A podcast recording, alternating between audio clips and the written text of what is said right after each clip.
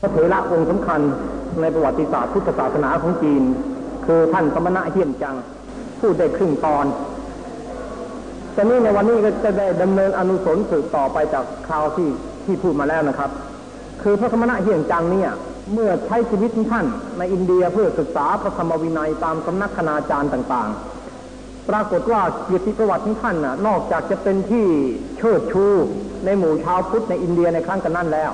แม้แต่พระมหากษัตริย์ต่างนครก็ยังแย่งการที่จะเป็นโยอุปถาของท่านโยอุปถาของท่านคนสำคัญก็คือ พระจักรพรรดิศรีลาทิตยะ หรือเรียกกันว่าพระเจ้าหันสะวันธนะ กษัตริย์แห่งแคว้นกันเนาซึ่งเป็นมหาราชาในอินเดียผู้มีบุญญาธิการมากแผ่อนุภาพ ไปทั่วทั้งอินเดียปักเหนือปักใต้ ตะวันออกตะวันตก อีกองค์หนึ่งคือพระเจ้ากุมารราชา กษัตริย์แห่งแคว้นอัสสัมในแคว้นในเบงกอลปัจจุบันนี้ กษัตริย์ทั้งสองพระองค์เนี่ยต่างพากันแย่ง แย่งที่จะเป็นโยอุปถาของท่านเฮียงจัง ถึงกับพระเจ้ากุมารราชาท้าทายพระเจ้าศรีลาทิตว่าถ้าพระองค์จะแย่งสมณะจีนรูปนี้จากข้าพระองค์แล้ว พระองค์ก็จงแย่งศีรษะของข้าพระองค์ไปซะก่อน พระเจ้าศรีลาทิตได้ฟังเช่นนั้นก็กริ้วกราดบอกว่าเอาละถ้าอย่างนั้นเราปรารถนาจะดูเสียงของพระเจ้ากุมารราชาซะก่อน พระเจ้ากุมารราชาพอถูกพระเจ้าศรีลาทิตซึ่งมีแสนยานุภาพเหนือกว่าครูเช่นนี้ ก็มีความตกสะทายเลยต้องยินยอมส่งท่านสมณะเฮียนจังให้มาเฝ้าพระเจ้าศรีลาทิตเมื่อพระเจ้าศรีศรีลาทิตได้มีโอกาสฟังธรรมจากท่านสมณะเฮียนจังแล้ว ก็เกิดศรัทธาภาษาทะดื่มดำถึงกับวิงวอนว่าขอให้ท่านอย่ากกลับไปเมืองจีนเลย จงอยู่เป็นบุญเขตของโยมที่อินเดียเถอะ แต่ท่านสมณะเฮียนจังก็ไม่ติดในลาบสการะ ได้ถวายพระพรไปว่า มหาบพิตรอัตมภาพได้อุทิศชีวิตก็เพื่อจะศึกษาพระธรรมวินัยของพระสถาคตเจ้าในแดนพุทธภูมิ เมื่อศึกษาจบแล้วก็จะได้นำสิ่งที่ศึกษาไปเป็นหิตานุหิตประโยชน์แก่สรรพสัตว์ผู้อยู่ในห่วงแห่งอวิชชาในประเทศจีนโพ้นเพราะฉะนั้นมหาบพิตรจะได้ขัดขวางสุชนเจตนาของอัตมภาพเลย ในที่สุดกษัตริย์ทั้ง 18 นครในครั้งนั้น ก็พากันผัดเปลี่ยนกันเป็นโยมอุปถากของพระจีนรูปนี้ นี่นับว่าในประวัติศาสตร์พุทธศาสนาไม่เคยมีพระเถระรูปไหน ที่ได้รับเหยียดสูงอย่างท่านเฮียงจังรูปนี้เลย ที่มีกษัตริย์ถึง18ปดประเทศถึง18แปดแคว้นแย่งกันเป็นโยมอุปถาท่านอย่างนี้ไม่เคยปรากฏเลย อย่างมากก็เป็นเพียงแต่ว่าองค์สององค์เท่านั้นเอง หรืออย่างมากก็เป็นเพียงแต่ว่า เป็นที่รักใคร่เคารพนับถือของกษัตริย์ในถิ่นของตัวเท่านั้นเอง แต่นี่ท่านเป็นพระต่างชาติต่างประเทศเดินทางมาในอินเดีย แล้วก็ได้รับการยกย่องจากชนชั้นปกครองของอินเดียขนาดนี้ เป็นครุสักการะอันยิ่งยอด ท่านเฮียงจังได้ใช้การศึกษาในอินเดียประมาณ 15 ปี แล้วก็ได้เดินทางกลับประเทศจีน โดยถือเอาเส้นทางผ่านทางจรจีสถาน ไม่เดินอ้อมวกเหมือนอย่างมาเที่ยวแรก ในเที่ยวนี้เนื่องจากบรรดาพระมหากษัตริย์ในอินเดียได้ช่วยกันบวชเนนช่วยกันส่งพวกมหัดเล็กและพวกลูกศิษย์ให้เป็นกัปปิยการกถวายความสะดวกกับท่าน เพราะฉะนั้นท่านก็ได้รับความสะดวกไปทุกคนทุกแห่ง ไปถึงถิ่นใดแคว้นใดได้รับการต้อนรับอย่างอาคันตุกะเสมอพระมหากษัตริย์ อันเจ้าบ้านผ่านเมืองในท้องถิ่นนั้นๆ จะต้องออกมาต้อนรับเป็นทางราชการไปทุกผลทุกแห่งไปจวบจนกระทั่งสองปีให้หลัง การเดินทางท่านก็บรรลุเข้าชายเขตประเทศจีนท่านเฮียนจังก็ดำริว่าเมื่อ 15 ปีก่อนโน้น เราลักลอบข้อบัญญัติของประเทศที่ห้ามมาให้คนในออกคนนอกเข้าบัดนี้เราก็เป็นความผิดของเรา ถ้ากระไรเราจะต้องทำหนังสือทูลขอขมาโทษกับพระเจ้าอยู่หัวซะหน่อย ท่านเฮียงจังก็ร่าง หนังสือทูลขอขมาโทษที่ว่าบังอาจล่วงล้ำกฎบัญญัติของบ้านเมือง ข้ามแดนมาเล่าเรียนในอินเดียว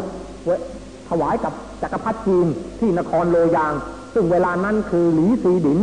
อันทรงตำแหน่งจักรพรรดิเป็นพระเจ้าถังไทจงฮ่องเต้พระเจ้าถังไทจงฮ่องเต้พอได้อ่าน สมณสารของท่านเหี้ยนจังเข้าเท่านั้น ก็เกิดปิติขนพองสยองกล้าวบอกว่า ท่านเฮียงจังเนี่ยเป็นอัจฉริยะบุรุษแล้ว เพราะคนปกติธรรมดาใครเลยที่จะสามารถไปโดดเดี่ยวตัวคนเดียวข้ามทะเลทราย ซึ่งเบื้องบนนี่มีสัตว์มีปีกเบื้องล่างนี่มีสัตว์เลื้อยคลานได้ ก็ท่านผู้นี้เท่านั้นเองแหละ ที่สามารถฟันฝ่าอุปสรรคไปถึงแดนพุทธภูมิเป็นผลสำเร็จมีน้ำจ้ำยังนำเกียรติประวัติของประเทศชาติเพราะท่านเป็นคนจีนไปเผยแผ่ในดินแดนต่างประเทศ จนกระทั่งได้รับยกย่อง เป็นพระเถระอันเยี่ยมยอดในอินเดีย กระทั่งบรรดาชาวพุทธในอินเดียได้ถวายเกียรตินามท่านว่า มหายานเทวะ คือท่านมหายานเทพคือเป็นเทวดาของมหายานว่าอย่างนั้น เพราะฉะนั้นเราเป็นชาวจีนเจ้าของชาติของท่านอย่างนี้ยทำไมต้อนรับท่านให้เออกระเริกเป็นมโหราริกแล้ว ก็จะขายหน้าชาวต่างางประเทศเขาพระเจ้าทั้งไทยจงฮ่องเต้จึงมีรับสั่งให้พระเจ้าอาของพระองค์ท่าน ไปเป็นผู้แทนต่างพระองค์นำกองขบวนกิตยศทหารสองหมื่นคน ไปรับท่านเยี่ยนจังที่ชายแดน แล้วให้แห่แหนมาทุกหัวเมือง มีพระราชสารต่อไปว่าเรื่องความผิดแต่ก่อนๆนั่นน่ะพระเจ้าแผ่นดินไม่ได้ยกเป็นข้อผิดเลย เพราะการกระทำท่านเยี่ยงจังนี่เป็นการกระทำประกาศเกียรติคุณของชาติของศาสนา อยากที่จะหาบุคคลที่มีจิตใจอย่างท่านทำได้ เพราะฉะนั้นมีมนต์ที่กลับมาไวๆถ้าหากว่ามีพระอินเดียรูปใดที่เชี่ยวชาญในพระไตรปิฎกแล้ว ให้นิมนต์มาด้วย เพื่อที่จะมาช่วยกันแปลพระธรรมวินัยออกสู่ภาษาจีน ท่านทั้งท่านสมณะเฮียงจังซึ่งเมื่อ 15-16 ปีก่อนโพ้น ไปในฐานะหัวเดียวกระเทียมรีบแต่ขั้นมาณบัดนี้มาในท่ามกลางกองกิตยศอันโมโหราริกในวันที่ท่านมาถึงนครหลวง พระเจ้าแผ่นดินเสด็จออกต้อนรับบนมุกพัพลาตั้งโต๊ะถูกเทียนเงินทองตั้งโต๊ะบูชาต้อนรับท่าน แล้วก็ออกราชองค์การให้ทุกครัวเรือนราษฎรตั้งโต๊ะบูชาที่หน้าประตูบ้านของตัวทุกคนทุกแห่งไป เอาดอกไม้โรยตามถนนเป็นเครื่องสักการะท่าน แห่แหนท่านเฮียงจังเข้ามาในราชธานี แล้วก็นิมนต์ให้ท่านไปพักอยู่ในวัด ซึ่งทรงสร้างขึ้นใหม่โดยเฉพาะ วัดนี้เป็นวัดซึ่งพระมกุฎราชกุมาร รัชทายาองค์รัชทายาทอุทิศวังเดิม สร้างเป็นวัดเพื่ออุทิศส่วนกุศลให้พระราพระราชชนนีพันปีหลวง ให้ชื่อว่า วัดใต้ชื่ออึงยี่ แปลว่า วัดมหาการุณคุณาราม วัดมหาการุณคุณาราม แล้วก็นิมนต์ท่านเฮียงจังไปเป็นเจ้าอาวาสที่วัดสร้างใหม่แห่งนี้วันในวันที่ท่านเฮียงจังได้เฝ้าหน้าพระที่นั่งพระเจ้าถังไทยจงต้องการจะลองใจท่าน หรือด้วยมีวัตถุประสงค์เช่นใดก็จะเหลือที่จะเดาละพระเจ้าทั้งไทยจงรับสั่งว่าท่านอาจารย์เป็นผู้ที่มีความรู้รอบตัวมาก เป็นผู้ที่มีความเฉลียวฉลาด เพราะฉะนั้นโยมคิดอยากจะนิมนต์ให้ศึกษาลาเพศเนี่ย ออกมารับราชการช่วยกันพื่อบำรุงประเทศชาติ ในเทศครวาสต่อไป โยมจะแต่งตั้งให้เป็นอัครเสนาบดี ท่านเฮียงจังได้สดับเช่นนั้น ท่านก็นิ่งขึงอยู่ครู่หนึ่ง แล้วก็ถวายพระพรว่า มหาบพิตรอัตมภาพน่ะบวชในเป็นเพศสมณะวิสัยตั้งแต่ยาววัยเรื่องการโลกีวิชาโลกีก็ศึกษาเป็นส่วนน้อย เพราะฉะนั้นให้อัตมภาพฉลองพระเดชพระคุณของมหาบพิตรในเพศสมณะต่อไปเถอะ อย่าให้ต้องมาฉลองฉลองพระเดชพระคุณในเพศคารหะคารวาสเลย เพราะว่าคารวาสที่เขาทรงวิชาความรู้ยิ่งกว่าอัตมภาพน่ะมีเยอะท่านตอบอย่างนี้ พระเจ้าถังไทจงก็รู้สึกชื่นชมในพระทัยว่า พระนี่เป็นพระจริง เป็นพระแท้พระองค์นี้ไม่ติดลาบไม่ติดสักการะ แม้จะสักการะมาล่อเอาลาบยศเงินทองมาล่อก็ไม่ติด ก็อย่าว่าแต่สิ่งจะตั้งให้เป็นอัครเสนาบดีเลย แม้จะตั้งให้เป็นสังฆราชท่านยังไม่รับเลย ซึ่งในเหตุการณ์ที่แล้วแล้วมาเนี่ย เป็นเครื่องบ่งในตัวทีเดียว ก็บอกก็เลยโกรธปานเหี่ยงจังมาก แม้แต่จะเสด็จไปในเรื่องลบทัพจับศึก ก็บอกขอให้มีมนต์ท่านเหี่ยงจังไปในกองทัพด้วยจะได้คุยธรรมะกัน แต่เหี่ยงจังบอกไม่ได้ถวายพระพรพระวินัยห้ามไว้ม่ให้พิสุสงไปในดูทหารเคารพกันเป็นอาบัติ เพราะฉะนั้นอย่าให้อัตมภาพต้องอาบัติด้วยข้อนี้เลย พระเจ้าถังไข่จงก็เลยอัดอั้นตันพระทัยแต่ก็มันมีพระราชสารสนทนากับท่านเหี่ยงจังเมืองเมืองในแม้เวลาที่เสด็จไปในราชการศึกก็ตาม เหตุการณ์ทั้งนี้อะตลอดในชีวิตบรรปลายของท่านเหี่ยงจัง ตั้งแต่อายุ 40 เศษถึง 60 เศษ อันเป็นวัยบรณภาพของท่าน ตลอดระยะ หลังนี้ในปัจฉิมวัย ท่านได้อุทิศการเวลาทั้งหมด ในการแปลตำรับตำราในภาษาศาสนา จากภาษาสันสกฤตออกเป็นภาษาจีน ผลงานที่ท่านทำนั้นน่ะ คือแปลคำพีในพุทธศาสนา เป็นจำนวน 74 ประกรณ์แปลมา74ประกรณ์ คิดเป็นจำนวนจำนวนผูกลานประมาณพันกว่าผูก นี่เป็นผลงานเป็นอมตะที่ท่านฝากไว้ในวรรณคดีพุทธศาสนา ท่านแบ่งเวลาของท่านอย่างนี้ คืนหนึ่งนอนเพียงสี่ชั่วโมง แล้วก็รุ่งเช้า พอห้าโมงตีห้าตอนเช้า ท่านลุกขึ้นสวดมนต์สวดเสร็จแล้วก็เตรียมงานสำหรับแปลในตอนตอนสาย ว่าวันนี้จะแปลคำพีร์หน้าไหนถึงหน้าไหน ตั้งแต่ลานถูกไหนถึงถูกไหน ท่านเตรียมอ่านต้นฉบับสันสกฤตไว้ก่อน ที่ไหนมีศัพท์ที่จะต้องเป็นปัญหาท่านก็จะได้ค้นคว้าหาคำแปลไว้เรียบร้อย พอตอนสายก็เริ่มลงมือแปลมีคณะกรรมการร่วมด้วย ที่พระเจ้าแผ่นดินแต่งตั้งเรียกว่าคณะราชบัณฑิต มีทั้งพระทั้งคฤหัสถ์ที่รู้ภาษาสันสกฤตดี รู้อักษรศาสตร์จีนดี มาเป็นผู้ช่วยท่าน ท่านอาจารย์เยี่ยมจังในฐานะเป็นประธาน ท่านก็กางละกางกางใบลานออก แล้วก็แปลปากกล่าวเป็นภาษาจีน ตามองสันสกฤตแปลก็ปากก็แปลเป็นจีน แล้วก็มีเลขานุการคอยบันทึกคำแปลท่านไว้ เสร็จแล้วก็ส่งให้คณะกรรมการทางสำนวนภาษาจีนชำระตรวจตราให้สำนวนกระสวยอ่าเป็นถูกต้องตามสำนวนจีน แล้วให้ท่านชำระอีกทีหนึ่งให้สอบต้นฉบับ คณะกรรมการที่ร่วมงานกับท่านนั้น มีประมาณ20กว่าท่านด้วยกัน เป็นครือขัดครึ่งหนึ่งเป็นพิสุสงฆ์ครึ่งหนึ่งที่ทรงความรู้ในพระไตรปิฎกท่านทำอย่างนี้กระทั่งถึงตอนเพน ฉันเพนเสร็จแล้ว ท่านก็สอนพระ มีพระจากสำนักต่างๆ มาเรียนปริยัติกับท่าน มาไต่ถามข้อสงสัยต่างๆกับท่านกระทั่งถึงเย็น เย็นท่านก็ทำวัดสวดมนต์เย็นเสร็จเรียบร้อยแล้ว ถึงตอนค่ำท่านก็เทศนาแก่พวกครือขัดมีพวกครือขัดมารับธรรมโอวาทจากท่านต่างๆ พอตอนค่ำราวๆสักสองทุ่มพวกครือขัดกลับกันแล้ว ท่านก็ให้กรรมฐานแก่บรรดาพระลูกศิษย์แล้วก็พระองค์ใดยังมีปัญหาข้างข้างๆในการศึกษารอบเช้า ก็นำปัญหาเหล่านี้มาถามท่าน กระทั่งถึงสองยามเที่ยงคืน จึงมีโอกาสจำวัด เป็นอย่างนี้เป็นกิจวัตรประจำจนกระทั่งอายุของท่านเข้าปีที่หกสิบสี่ปีนั้นท่านอาพาธอาพาธก็เกิดจากโรคที่ตอนท่านข้ามภูเขาหิมาลัยจะมาอินเดีย เป็นโรคที่ว่าเลื่อลังมา ตอนนั้นก็ยังไม่ปรากฏทิศสงอะไร เพราะยังอยู่ในวัยหนุ่มพละกำลังกายก็ยังกำยำอยู่ มาถึงตอนนี้ชราภาพแล้ว ไอ้โรคเก่าที่ตอนข้ามภูเขาน้ำแข็งก็กำเริบขึ้นมา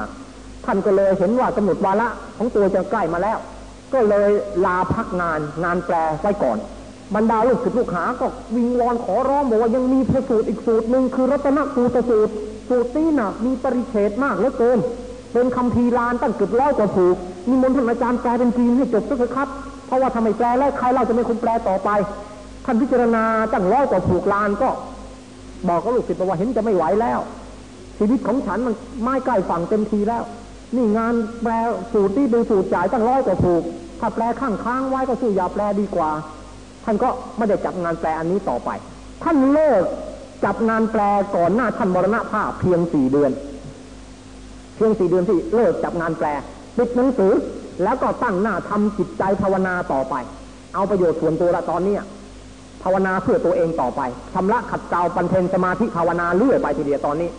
กระทั่งล้มเจ็บลุกไม่ขึ้น ล้มเจ็บลุกไม่ขึ้นท่านก็เรียกลูกศิษย์ที่เป็นอุปถากมาสั่ง บอกว่าถ้าฉันตายแล้ว อย่าทำศพฉันเออกระเริกนะ ฉันเป็นพระ เอาเสือเก่าๆที่ฉันนอนเจ็บอยู่เนี่ยห่อศพฉันแล้วไปฝังเสียก็พอ ไม่ต้องไปเบี้ยลายเงินทองชาวบ้าน มาทำศพฉันเออกระเริกเปลืองแรงงานเปลืองเงินทองชาวบ้านเปล่าๆเอาเงินทองของชาวบ้านเหล่านั้นน่ะ มาพิมพ์ตำรับตำราในภาษาศาสนาเผยแผ่ดีกว่า ฉันดีใจจะทำอย่างนั้นได้ เพราะฉะนั้นในงานศพฉันอย่าทำอะไรเออกระเริกเลย ให้ทำตามอย่างศพของบรรพชิตแท้ๆเอาเสือเก่าขาดขาดๆห่อแล้วฝังก็แล้วกันสั่งไว้อย่างนี้ เสร็จแล้วก็ให้ลูกติดกลางบัญชี บัญชีว่าในชีวิตของท่านนี้ ได้แปลประกรณ์ในพุทธศาสนาไว้กี่ประกรณ์ในชีวิตของท่านนี้ได้สร้างพระบทอุทิศในพระศาสนากี่กี่กี่แผ่นกี่รูปกี่ผืนแล้วก็ในชีวิตท่านนี้ได้หล่อพระประธานหล่อพระพุทธรูปไว้กี่องค์ อ่านให้ท่านฟัง พออ่านจบท่านอนุโมทนา และท่านก็แผ่ส่วนบุญให้กษัตริย์ศาสตร์ว่าผลบุญที่ข้าพเจ้าเหี่ยมจังทำเนี่ยขอแผ่ให้กษัตริย์ทั้งหลายด้วย และขอเป็นพลวะปัจจัยให้ข้าพเจ้าเหี่ยมจังเมื่อ ดับจิตจากภพนี้แล้ว ก็ขอให้ได้ไปเฝ้าพระศรีอริยเมตไตรโพธิสัตว์ในดุสิตข้าพเจ้าเหี่ยมจังยังมีปัญหาธรรมอีกหลายข้อที่จะต้องไปทูลถามพระศรีอริยเมตไตรในดุในดุสิตให้เป็นที่แจ่มกระจ่าง เพราะฉะนั้นจึงถูกจิตหมายจะเฝ้าพระองค์ในดุสิตภพ อธิษฐานเช่นนี้แล้วก็ไม่พูดอื่นอีกเลย นอนตะแคงขวาอย่างปางปรินิพานสิงหาสายญาแล้วก็ภาวนาพนามพระศรีอริยเมตไตรโพธิสัตว์กระทั่งวาระสุดท้าย ดับอัศสาสะปัสสาสะด้วยกิริยาอาการอันสงบพอข่าวพระท่านเยี่ยงจังดับขันจ้าไปถึงพระเจ้าอยู่หัว พระเจ้าอยู่หัวองค์นี้เป็นองค์ใหม่ องค์รัชทายาทขึ้นเสวยราชสมบัติ ชื่อว่าพระเจ้าถังเกาจงฮ่องเต้ พระเจ้าถังเกาจงพอรู้ข่าวมรณภาพท่าน ก็ทรงพระกันแสงในท่ามกลางขุนนาง บอกว่า รัตนะดวงหนึ่งของประเทศ ได้แตกไปเสียแล้ว ให้หยุดราชการสามวันเป็นอนุสรณ์กับท่าน ตอนนี้ลูกศิษย์ก็มาเข้าเฝ้าบอกว่าท่านสั่งไว้ให้ทำศพเงียบๆเอาเสือที่ท่านนอนนี่แหละห่อศพท่านไปฝังเขาจะถือว่าไม่ได้ อย่างนี้ก็ไม่สมกับพระที่ฉันนับถือเลยสิไม่ได้ ไม่ทำไม่ยอมทำตามคำสั่งท่านอาจารย์เฮียนจังละ ท่านสั่งก็ส่วนของท่านแต่บรรดาลูกศิษย์ลูกหาที่นับถือท่านน่ะจะต้องทำเออกระเริกให้สมเกียรติให้ได้ เพราะฉะนั้นงานศพต้องเป็นงานหลวง งานหลวงหลวงออกเท่านั้นแห่แหนในวันที่จะทำพิธีฝังศพท่านน่ะ มีประชาชนมาในงานสองล้านคน ท่านทั้งหลาย มีไหมเคนเนดีตายยังมีคนถึงสองล้านมาในงานเลย ประธานาธิบดีเคนเนดีอะยังเก่งเขาว่าประมาณหกแสนเท่านั้นเองอะเคนเนดีอะวันแห่ศพเคนเนดีอะประชาชนในกรุง ในประเทศอเมริกาต่างๆ มาในงานศพเคนเนดีหกแสนเศษ มหาตมะคันทีถูกเขายิงตายที่อินเดียเมื่อหลายปีมาแล้ว อินเดียนะมีพลเมืองมาก มีมีคนมาในงานศพมหาตมะคันทีล้านเศษนี่แปลว่ามากที่สุดเป็นประวัติการแล้ว แต่ยังไม่เป็นประวัติการเหนือท่านเหี่ยงจังมีประชาชนมาในงานฝังศพท่านสองล้านเศษสองล้านเศษ นี่แหละเป็นเกียรติประวัติที่ไม่เคยมีพระเถระรูปใดในพุทธศาสนา ไม่ว่าจะเป็นมหายานหรือเถรวาทที่จะมีมากเท่าอย่างพระท่านเหี่งจังองค์นี้แล้ว เพราะนั้นท่านเป็นอัจฉริยะจริง ๆ เป็นมหาบุรุษลับจริง ๆ องค์นี้ เป็นเป็นติปิตกะธราจารย์จริง ๆ นี่ เป็นธรรมเสนาบดีจริง ๆ องค์นี้เกียรติยศเกียรติประวัติอะไรต่างๆพร้อมพรั่งหมด ไปฝังไว้ที่นอกพระนครก่อสถูปฝังศพท่านเอาไว้คนมาในงานสองล้านเศษ เฉพาะพระสงฆ์สมณเณรน่ะ มากระทั่งวัดในพอพักต้องไปกางกฎอยู่กลางสนาม เป็นจำนวนตั้งหมื่นหมื่นพระเนมาในงานเป็นหมื่นหมื่นต้องกางกฎอยู่กลางสนาม วัดในพระนครน่ะไม่พอให้พัก ต้องการกฎกลางสนามอยู่กันนี่มาในงานท่านอย่างนี้ นี่ก็เป็นนะว่าท่านอาจารย์เฮี่ยงจังองค์นี้แหละ ได้ทำให้พระไตรปิฎกฉบับจีนของมหายานน่ะ อุดมสมบูรณ์ด้วยอัฏฐพยัญชนะ เพราะท่านเองรู้ภาษาสันสกฤตแตกฐานพูดได้เทศได้เขียนได้ ภาษาสันสกฤตเนี่ยจึงเป็นการที่ว่าำพิที่มันแปลมาจากต้นฉบับเดิมน่ะ จะต้องเป็นฉบับที่มีสำนวนถูกต้อง โดยอัฏฐะโดยพยัญชนะแน่นอน ผลงานอันนี้ทำให้เกิดการปฏิรูปพุทธศาสนาในประเทศจีน ท่านได้เป็นผู้ก่อกำเนิดนิกายพุทธศาสนานิกายหนึ่งในประเทศจีนนิกายนั้นคือนิกายธรรมลักษณะ หรือเรียกอีกชื่อหนึ่งว่า นิกายโยคาจารย์ในประเทศจีน อันนี้ยุคนี้เป็นยุคทองพุทธศาสนาในสมัยราชวงศ์ถังนะครับ ต่อจากสมัยท่านเฮียงจังก็ยังมีนักธรรมจาริกจีนอีกกลุ่มหนึ่งชื่อว่าท่านสมณะอิงจิงเป็นคนสมัยหลังท่านเฮียงจังประมาณ60กว่าปี ท่านลูกนี้ได้เดินทางไปอินเดียเหมือนกัน โดยการเดินทางท่านน่ะทั้งไปทั้งกลับไปทางเรือ ท่านลงเรือที่เมืองกวางตุ้งแล้วก็แล่นเรียบไปตามฝั่งแหลมอินโดจีนผ่านประเทศยวนประเทศเขมร ประเทศจามตาแล้วมาผ่านอ่าวไทยขาผ่านภูเขาสามร้อยยอดที่ประจวบคีรีขันธ์ แล้วก็เรือก็ผ่านมาขึ้นที่เมืองเกดะไซบุรี ที่สหรัฐมาเลเซีย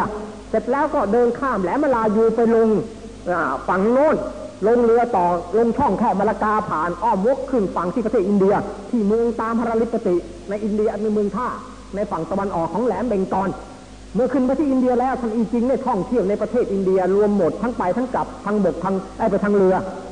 28ปีด้วยกัน มาพักที่เกาะสุมาตรา4ปีอ่า แล้วก็ไปกลับไปเมืองจีน เมื่อกลับไปเมืองจีนเนี่ยไปทำงานแปลคำพีแต่ว่าองค์นี้หนักไปทางวินัย ท่านเยี่ยมจางแปลหนักไปทางอภิธรรม เพราะเป็นท่านเป็นพระนักศึกษาอภิธรรม แต่ท่านอีจริงน่ะ เป็นพระศึกษาทางวินัย แปลวินัยไว้มาก แปลวินัยปิฎกของนิกายสรวาสิวาสจบหมดทุกพานวานจบหมดเลยวินัยปิฎกมาสมบูรณ์ในสมัยท่านอีกจริง จากภาษาสันสกฤตแปลเป็นจีนจบหมดวินัยปิฎกของจีนสมบูรณ์ในสมัยท่านพระจีนรูปนี้ ท่านพระจีนรูปนี้นะอายุยืนกว่าท่านเหี้ยนจัง ท่านตายเมื่ออายุ80กว่าชราภาพมากและ80กว่า แล้วก็ท่านก็มีอุปถากที่ดี คือจักรพรรดินีในประเทศจีนครั้งนั้นเรียกว่าจักรพรรดิบูเชกเทียนฮ่องเต้เป็นผู้หญิงขึ้นครองเมืองพระนางบูเช็กเทียนพระนางบูเช็กเทียนนี่ได้ให้เป็นโยอุปถากท่านส่งเสริมการแปลพระไตรปิฎกกับท่านกระทั่งจบสมบูรณ์นี่ท่านอีกจริงนะครับ ท่านก็ทิ้งผลงานเอาไว้ คือบันทึกพุทธประเทศในแถบถิ่นทะเลใต้ หนังสือเล่มนี้บันทึกความเป็นไปในแคว้นทวาราวดีของเราด้วย เวลานั้นที่ท่านผ่านในเมืองไทยอะเป็นแคว้นทวาราวดีท่านผ่านนครปฐมด้วยนะแวะนครปฐมด้วยท่านจริงๆอะมาขึ้นที่นครปฐมแล้วก็เดินบกลงไปด้วยผ่านจังหวัดประจวบคีรีขันธ์ที่ภูเขาสามร้อยยอดด้วยท่านพูดถึงภูเขาสามร้อยยอดว่าเป็นยังไงได้ไงถูกต้องทุกประการเมือเหตุการณ์ปัจจุบันนี้ ยุคนั้นเป็นยุคอาณาจักรทวาราวดี มีนครปฐมเป็นเมืองหลวงนี่นี่เป็นยุคทองพุทธศาสนาในสมัยวงถัง ในสมัยวงถังนี่เองที่พุทธศาสนาได้แพร่เข้ามาในประเทศเกาหลีกับญี่ปุ่นของประเทศนี้คือมีอุบาสกจีนกับพระจีนเดินทางทุดงไปประเทศเกาหลี แล้วก็ไปสั่งสอนพุทธศาสนาแก่ชาวเกาหลี แล้วชาวเกาหลีก็เลื่อมใสมาเรียนในเมืองจีน มาบวชที่เมืองจีน เสร็จแล้วก็เอาสมณะวงไปตั้งขึ้น ที่เมืองเกาหลีประเทศเมืองเซอูลบ้างเมืองปองยางบ้างในข้างกันโน้นเวลานั้นยังไม่เรียกว่าเมืองปองยางหรอก เป็นเรื่องที่ว่าอารัฐกุเช ไปสอนศาสนาในประเทศเกาหลี ไม่ช้าเกาหลีทั้งประเทศก็กลายเป็นเมืองพุทธศาสนา จากเกาหลีจักรพรรดิที่ครองประเทศเกาหลี ก็ส่งพุทธรูปพระธรรมคัมภีร์ส่งไปให้จักรพรรดิประเทศญี่ปุ่น ญี่ปุ่นเวลานั้นพระเจ้าแผ่นดินที่รับพุทธศาสนา ชื่อว่าจักรพรรดิจิมเมอิจักรพรรดิจิมเมอิรับพุทธศาสนาไปจากเมืองเกาหลี แล้วก็ต่อมา ทางญี่ปุ่นก็ส่งนักศึกษามาเรียนพุทธศาสนาโดยตรงจากเมืองจีน มาถวายตัวกับพระจีนเพื่อจะศึกษาพระไตรปิฎกพอจบแล้วก็รับอวรรณคดีจีนศิลปกรรมของจีน ไปเผยแผ่ในญี่ปุ่นตกลงว่าเกาหลีกับญี่ปุ่นน่ะ ที่มีความเจริญพ้นจากความเป็นคนป่าคนเถื่อนได้ก็เพราะอิทธิพลพุทธศาสนา ถ้าไม่มีพุทธศาสนาแผ่เข้าไปญี่ปุ่นไม่มีหนังสือใช้หนังสือญี่ปุ่นมีกำเนิดขึ้นจากตัวอักขระ สันสกฤตแม่บทกะขะทัคณะจากโดยอิทธิพลพุทธศาสนาแผ่เข้าไปเรียกว่าตัวฮีราคณะตัวฮีราคณะของญี่ปุ่นเนี่ยก็ไปเอามาจากอิทธิพลของภาษาสันสกฤตจากพุทธคัมภีร์ไป ตัวหนังสือญี่ปุ่นก็ใช้หนังสือจีน อันนี้ก็เพราะอิทธิพลพุทธศาสนา เพราะว่าพระญี่ปุ่นนี่แหละ เป็นผู้ให้กำเนิดวรรณคดีของญี่ปุ่น เป็นผู้ให้กำเนิดอักขระวิธีของญี่ปุ่น แล้วญี่ปุ่นน่ะไม่มีศิลปะใดๆทั้งสิ้นข้อดีที่รับพุทธศาสนาเข้าไป ก็มีการสร้างวัด วัดนี่ก็เป็นบ่อเกิดศิลปะ เลยกลายเป็นว่า อิทธิพลพุทธศาสนานี่แหละ ที่ชุบให้ชาติเกาหลีกับชาติญี่ปุ่นเนี่ยพ้นจากความเป็นชาติป่าชาติเถื่อน กลายเป็นชาติซีวิไลมีอารยธรรมวัฒนธรรมสูง ทั้งจิตใจทั้งวัตถุ อันนี้เป็นบุญคุณของศาสนาพุทธที่มีต่อสองชนชาตินี้อย่างใหญ่หลวงทีเดียว แต่ว่าพุทธศาสนาในประเทศญี่ปุ่นนั้นเพิ่มจะมาเป็นศาสนาประจำชาติ ในสมัยศตวรรษที่ 13 หลังพุทธปรินิพพาน ผู้ที่ทำให้ศาสนาพุทธเป็นศาสนาประจำชาติในญี่ปุ่นนั้น เป็นมกุฎราชกุมาร ชื่อว่าเจ้าชายโชโตกุไทชิโชโตกุไทชิเจ้าชายโชโตกุไทชินี่แหละ ได้รับได้รับสมญาจากชาวญี่ปุ่นว่า เป็นอโศกมหาราชแห่งญี่ปุ่น เพราะพระองค์ท่านได้ตั้งรัฐธรรมนูญ รัฐบัญญัติ โดยเอาหลักธรรมพุทธศาสนามาประยุกต์ตั้งรัฐบัญญัติขึ้นปกครองประชาชาติให้รับความร่มเย็นสันติสุข แล้วพระองค์ได้หล่อพระพุทธรูปขึ้นเป็นปฐมในประเทศญี่ปุ่น ได้สร้างวัดพุทธศาสนาที่เมืองนาราไว้หลายวัดเช่นว่าวัดเทนไดจิวัดเทนไดจิในเมืองนารา วัดเหล่านี้ปัจจุบันยังรักษาอยู่ เป็นโบราณสถานที่เก่าแก่รวมทั้งตัวพระอุโบสถตัววิหาร ซึ่งสร้างด้วยเครื่องไม้ ยังอยู่บริบูรณ์หมดทุกอย่าง ถ้าใครเคยไปเที่ยวญี่ปุ่นแล้วถ้าไปเที่ยวเมืองนาราแล้วจะเห็นอิทธิพลของพุทธศาสนา ในสมัยยุคนาราซึ่งเป็นเมืองหลวงญี่ปุ่นในครั้งกันโน้นได้รับฉายาว่า เมืองหลวงแห่งพุทธวิหารหนึ่งพันเพราะมีวัดพุทธศาสนาสร้างขึ้นในเมืองนาราแห่งนี้ถึงพันวัดด้วยกัน เป็นสัญลักษณ์แห่งความรุ่งโรจน์ของพุทธศาสนาในเกาะญี่ปุ่นอ่าอะต่อมามีคณาจารย์ชาวญี่ปุ่นหลายรูป ที่สามารถศึกษาพระไตรปิฎกแตกฐานแล้ว ตั้งเป็นนิกายขึ้นมาเป็นเอกเทศต่างจากนิกายที่รับจากประเทศจีน คือนิกายพุทธศาสนาในเมืองญี่ปุ่นเนี่ยปัจจุบันนี้เป็นมีนิกายใหญ่อยู่ 13 นิกายนะครับ แล้วแต่ละนิกายยังมีอนุสาขาแยกกันไปอีกรวมหมดประมาณ70กว่านิกายมั้งในญี่ปุ่นเนี่ยนิกายใหญ่นิกายเล็กนิกายน้อยเบ็ดเสร็จรวมแล้ว70กว่านิกาย แต่ว่าที่เป็นนิกายใหญ่แท้ๆน่ะมี 13 นิกาย ในจำนวน 13 นิกายนี่รับมาจากจีนตั้งเกือบครึ่งที่รับมาจากจีน ที่เกิดขึ้นในเมืองญี่ปุ่นเองแท้ๆ ก็มีนิกายชินนิกายนิกิเรนนิแล้วก็ที่นิกายรับมาจากจีนก็มีนิกายกูชา นิกายโอบากู นิกายซันรอนอ่านิกายริสุนี่นิกายเจโยโด นิกายเซนอ่นิกายเทนได นิกายฮอตโซแล้วก็มีนิกายมี นิกายมีอ่านิกายเหล่านี้น่ะ บางนิกายก็มีประวัติอย่างน่าประทับใจ ยกตัวอย่างในศตวรรษที่ 13 มีพระญี่ปุ่นสองรูป เดินทางมาประเทศจีน เพื่อจะศึกษาพุทธศาสนาจากเมืองจีน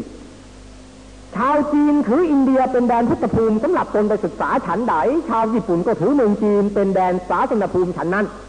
ต้องพากันมาข้ามน้ำข้ามทะเลมาโดยยาก ไปเรือแตกจมตายกลางมหาสมุทรแปซิฟิกก็ตั้งเยอะแยะ แต่ท่านก็ยอมตายเพื่อเป็นศาสนภูมิต้องการจะเอาความรู้ ไปเผยแผ่กับเพื่อนร่วมชาติ ก็มีพระญี่ปุ่นสองลูก เดินทางมาคนละลำติดตามทูตญี่ปุ่นมาด้วย องค์หนึ่งชื่อว่าเดงเกียวไดชิเดงเกียวไดชิองค์หนึ่ง อีกองค์หนึ่งชื่อกูกายกูกายสององค์สององค์มาถึงก็มาศึกษานิกายมันดรยานนิกายขลังนิกายเวทมนต์อาคมอะนิกายขลังจากเมืองจีนนิกายหนึ่ง ท่านเดงโยไดชิมาศึกษานิกายเทียนท้ายจากเมืองจีน แล้วก็พาเอาหลักธรรมสองนิกายนี้ไปตั้งในในญี่ปุ่น ไปเลือกชัยภูมิสถาน ตั้งอยู่บนภูเขาสูง ให้ชื่อว่าอ่านิกายนิกายเทนไดตามชื่อภูเขาในเมืองจีนท่านโกโบเดท่านกูกานี่แหละได้รับแต่งตั้งเป็นสังฆราชจากจักรพรรดิญี่ปุ่น ให้เป็นโกโบไดจิส่วนท่านเดงเกียวนั่นได้รับการแต่งตั้งจากจักรพรรดิเหมือนกันให้เป็นเดงเกียวไดจิ สั่งสอนพุทธศาสนาในเมืองญี่ปุ่น นี่เป็นยุคแห่งการฟื้นฟูศาสนาอย่างใหญ่หลวง ต่อมาในราวศตวรรษที่สิบแปดราวสมัยสุโขทัยของเรา ก็มีพระญี่ปุ่นอีกรูปหนึ่งหัวรุนแรงมากพระญี่ปุ่นองค์นี้ท่านตั้งนิกายใหม่ นิกายนี้ให้ชื่อว่า นิกายนิกิเรนนิกายนี้เคารพพระธรรมมากที่สุดเคารพมากเคารพพระธรรมยิ่งกว่าพระพุทธกับพระสงฆ์อาพระธรรมที่นิกายนี้เคารพมาก เป็นพระสูตรสูตรหนึ่ง ชื่อว่าสัทธรรมปุณธริกสูตร สัทธรรมปุณธริกสูตร แปลง่ายๆว่าพระสูตรดอกบัวขาวสูตรสูตรเนี่ยถือว่าเป็นพุทธวจนะชั้นเยี่ยมยอด ที่พระพุทธเจ้าได้แสดงอย่างหมดเปลือกธรรมะชนิดหมดเปลือกแสดงในพระสูตรนี้ ท่านนิจิเรนโชนิน ได้ถือเอาการบูชา พระสูตรนี้เป็นคำขวัญ ว่าสาวกในนิกายนี้จะต้องเปล่งคำนมัสการที่พระสูตรนี้ เป็นภาษาญี่ปุ่นว่า นัมบูมโยโฮเดงเกิโยกิโยนี่นัมบูมโยโฮเดงกิโยกิโยนี่ถ้าเป็นภาษาสันสกฤตก็ว่านามะสัทธรรมปุณธริกายสุตรายะนามะสัทธรรมปุณธริกายสุตรายะนี่ให้เปล่งคำนี้ว่าขอความนอบน้อมจงมีแด่สัทธรรมปุณริกสูตรเถิดให้เปล่งคำบูนี้บูชาใครภาวนามากเท่าไหร่บุญแรงมากเท่านั้น แล้วข้อปฏิบัติในนิกายก็เอาพระสูตรนี้เป็นประทัดฐาน ไม่เอาเรื่องวินัยไม่เอาเรื่องอภิธรรมไม่เอาหมด อภิธรรมพระวินัยตัดหมด เอาพระสูตรนี้สูตรเดียวพอ ใครปฏิบัติตามพระสูตรนี้สูตรเดียวก็รอดพ้นวิมุตติได้ แล้วเข้าถึงความเป็นพุทธเจ้าเร็วยิ่งขึ้นอาพวกสาวกในนิกายนี้ถือว่าท่านนิกิเรนเนี่ยไม่ใช่คนธรรมดามาเกิดนะ แต่เป็นพระโพธิสัตว์ที่พระพุทธเจ้าพยากรณ์ไว้ในครั้งพุทธกาลชื่อว่าพระวิสิทธาโพธิสัตว์ มาอวตารแบ่งภาคเป็นพระญี่ปุ่นชื่อว่าธนิกิเรนจึงได้ยกย่องสัทธรรมบุญริกสูตรนะนี่นินิกายนิกิเรน แล้วท่านชอบโจมตีนิกายอื่น หาว่านิกายนี้ไม่ดีนิกายโน้นเลวนิกายต่างๆด่านิกายอื่นทะพุทธคือ เอ๊ะบ้านมึงก็เห็นว่าไม่ได้การนี่ตั้งนิกายใหม่ทำไมต้องมาโจมตีนิกายอื่นทำไมอะต่างคนต่างอยู่สิก็เป็นนิกายในพุทธศาสนาเดียกันทำไมต้องมาทะเลาะในเรื่องนิกายทะเลาะกันทำไมเรื่องทะเลาะเรื่องนิกายเนี่ยมีประโยชน์อะไร นิกายต่างๆ ก็จะถ้าจะเปรียบเหมือนกับว่ามีพระพุทธเจ้าเป็นพ่อเป็นแม่ มีลูกหลายคนแยกย้ายกันออกมา ลูกแต่ละคนก็ต้องการจะสร้างเกียรติประวัติให้แก่วงศ์สกุลช่วยกันสร้าง มีอย่างแล้วมาโจมตีเรื่องนิกาย ท่านนิกิเลนโจมตีนิกายนิกายจะโยโด หาว่าผู้ตั้งนิกายจะโยโดเป็นสัตว์นรกเนี่ยเขียนในตำราว่าเป็นสัตว์นรก แล้วก็โจมตีท่านตั้งโกโบไดชิที่ตั้งนิกายขลังในญี่ปุ่นบอกว่าท่านโกโบไดชิเนี่ยเป็นพญามารด่าว่างั้น เอ๊ด่าว่ามากๆครับมันก็เกิดเรื่องแล้วสิลูกศิษย์ตามแต่ละนิกายเขามีตั้งเยอะแยะเขาก็ไม่พอใจ รัฐบาลก็ไม่พอใจการกระทำแบบนี้เป็นการบ่อนทำลายความสามัคคีแก่ประชาชนและชาวพุทธด้วยกันเนี่ยแบบนี้ ก็เลยออกหมายในประเทศท่าน บอกว่าหยุดโจมตีเรื่องนิกายนะ ถ้าขืนโจมตีเอาเรื่องนิกายมาเสียสีด่ากันเองในศาสนาเดียวกันเช่นนี้จะถือว่าเป็นกบฏต่อแผ่นดิน เพราะว่าเป็นผู้บอนทำลายความสมัคคีของประเทศชาติบอนทำลายศาสนา ให้หยุดหรือไม่หยุด นี่กิเลนบอกฉันไม่หยุดท้าทายรัฐบาลบอกฉันไม่หยุด ฉันจะโจมตีจนกว่านิกายฉันตั้งได้นิกายเดียว นิกายอื่นที่หายช่างมันเพราะว่าเป็นนิกายที่ว่า ไม่ใช่เป็นนิกายแท้นิกายฉันเท่านั้นที่เป็นนิกายแท้ เออรัฐบาลก็บอกว่าใครว่าใครอ้างว่านิกายของท่านเป็นนิกายแท้นิกายเดียวแล้วนิกายอื่นเป็นนิกายเกย์อย่างนั้นเลยนิกายอื่นเขาก็มีพระสูตรพระอภิธรรมพระวินัยเป็นหลักเหมือนกัน นับถือพระพุทธธรรมประสงค์เหมือนกันท่านเอาอะไรมาว่าเขาเขาว่าว่าเขาเกย์อ่าแล้วถ้าว่าเขาว่าท่านเกย์บ้างท่านจะว่าไงนิกิเดนก็ไม่เชื่อไม่เชื่อรัฐบาลก็ลงโทษเนรเทศไปอยู่เกาะล้างไปไปกักบริเวณอยู่เกาะล้างจะได้หมดปัญหามาส่งเสริมนเรื่องยุยุไอลำตำให้รั่วกันเสียทีนิกิเลนก็ถูกเนรเทศ ไปอยู่บนเกาะล้างพักหนึ่ง พอแก่ชราเข้า ทางรัฐบาลก็นิรโทษกรรมให้กลับมาได้อีก แกก็แผ่ศาสนาแกต่อไป แต่เผาๆเริ่มโจมตีนี่การเผาไปแล้ว ตอนนี้ตอนแก่ชักเผาไปแล้วชักคงจะรู้สำนึกแล้วว่าไม่ควรจะมาโจมตีกันเองนะ เป็นพุทธบุตรด้วยกัน ก็เผามือไป ไม่ทำละ แต่ในการนี้ก็ตั้งขึ้นได้ท่านจะเห็นมีพระนิกายนี้ในระหว่างสงครามครับ มาถึงเมืองไทยด้วย ผมก็เห็น ตอนนั้นผมยังเป็นเด็กนักเรียนม .3 อยู่ โรงเรียนย้ายไปโรงผมเรียนโรงเรียนมพิพิมุกและระหว่างสงครามก็ย้ายไปน้ำก็ไปอยู่ที่ย้ายโรงเรียนไปเกิดตอนนั้นก็อยู่สวนกุหลาบย้ายไปอยู่สวนกุหลาบพักหนึ่งตอนเช้าๆเดินที่กระเป๋าไปโรงเรียนผ่านโรงไฟฟ้าวัดเรียบเอ๊ะมีพระญี่ปุ่นกลุ่มหนึ่งถือกองลูกหนึ่งตีปุ้งปุ้งปุ้งเดินไปตามถนนพระญี่ปุ่นน่ะใส่เสื้อเชิ้ตขาวแล้วเอาผ้าเหลืองคล้องอ่าแล้วถีปุ้งปุ้งไปเรื่อย ตอนนั้นอานยังอ่านภาษาจีนไม่ออก ไม่รู้อะไรที่เขียนไว้ยังเป็นเด็กอยู่ มาทีหลังถึงรู้ว่าอ๋อพระที่ตีปุ้งปุ้งเนี่ย ก็คือพระนิกายสังกัดนิกายนิกิเรนอ่าท่านตีปุ้งปุ้งในกรองลูกนั้นน่ะ เขียนว่าขอความนอบน้อมจงมีแด่สัตธรรมปุริกสูตรด้วยบุญแรง ไม่พอนะด้วยปากตีกรองด้วย เพื่อจะปลุกจะให้คนตื่นตื่นตามาดูกันว่า ที่กรองเขียนอะไร เมื่อเขียนแล้วก็จะอ๋อเป็นคำนอบน้อมพระสูตรเกิดความสนใจ เป็นการโปรประการได้หรือโฆษณานิกาย โดยปริยาย นี่พระนิกิเลนเดี๋ยวนี้ก็ยังอยู่นิกายนี้ มีอิทธิพลมากซะด้วยนะนิกายนี้เวลาเนี้มีสมาชิกสังกัดนิกายนี้เขาปรับปรุงใหม่แล้วเวลานี้ประมาณสามล้านเศษในประเทศญี่ปุ่น เรียกว่าตั้ง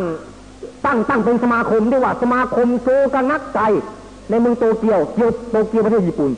สมาคมโซกนักไกนี่นะเผยแผ่คติในนิกายนิกิเรน เพื่อจะฟื้นฟูสิงธรรมเยาวชน มีเยาวชนมาเป็นสาวก มากมายจำนวนล้านล้าน แล้วหอบัญชาการของสมาคมโสกนักกายเนี่ย เป็นตึกสูงตั้งหลายชั้น มีทุนมหาศาลส่งสาขาไปเผยแผ่ในแคนาดายุโรปสหรัฐอเมริกา แล้วก็ยื่นเสนอจะมาเผยแผ่ในเมืองไทยผ่านกรมการศาสนา แต่ว่าทางกรมการศาสนาจะพิจารณาอย่างไรก็ไม่ทราบ เห็นเงียบๆไป เนี่ย นี่นี่นี่แหละนี่กิเลนล่ะข้าเผยแผ่บอกว่า คติธรรมพุทธศาสนานิกายอื่นๆนะไม่สำคัญเท่า คติธรรมในสัทธรรมบุญริกสูตรรวมทั้งของเทรวาสด้วย รวมทั้งมหายานิกายอื่นๆด้วย ไม่สำคัญ ข้อสำคัญและหลักธรรมอันเป็นอันติมะที่แท้จริงของพระพุทธองค์นั้น อยู่ที่สูตรนี้สูตรเดียวถ้าอย่างนั้นเพราะฉะนั้นคนที่จะพ้นทุกข์ได้ต้องอาศัยคติธรรมในสูตรนี้ ถึงจะพ้นทุกข์เด็ดขาด อาศัยคติธรรมในสูตรอื่นนิกายอื่น ไม่เด็ดขาด เขาว่างั้น เพราะนั้นถ้าหาว่านิกายนี้มาเผยแผ่ในเมืองไทยก็คงจะพิรุษนะครับ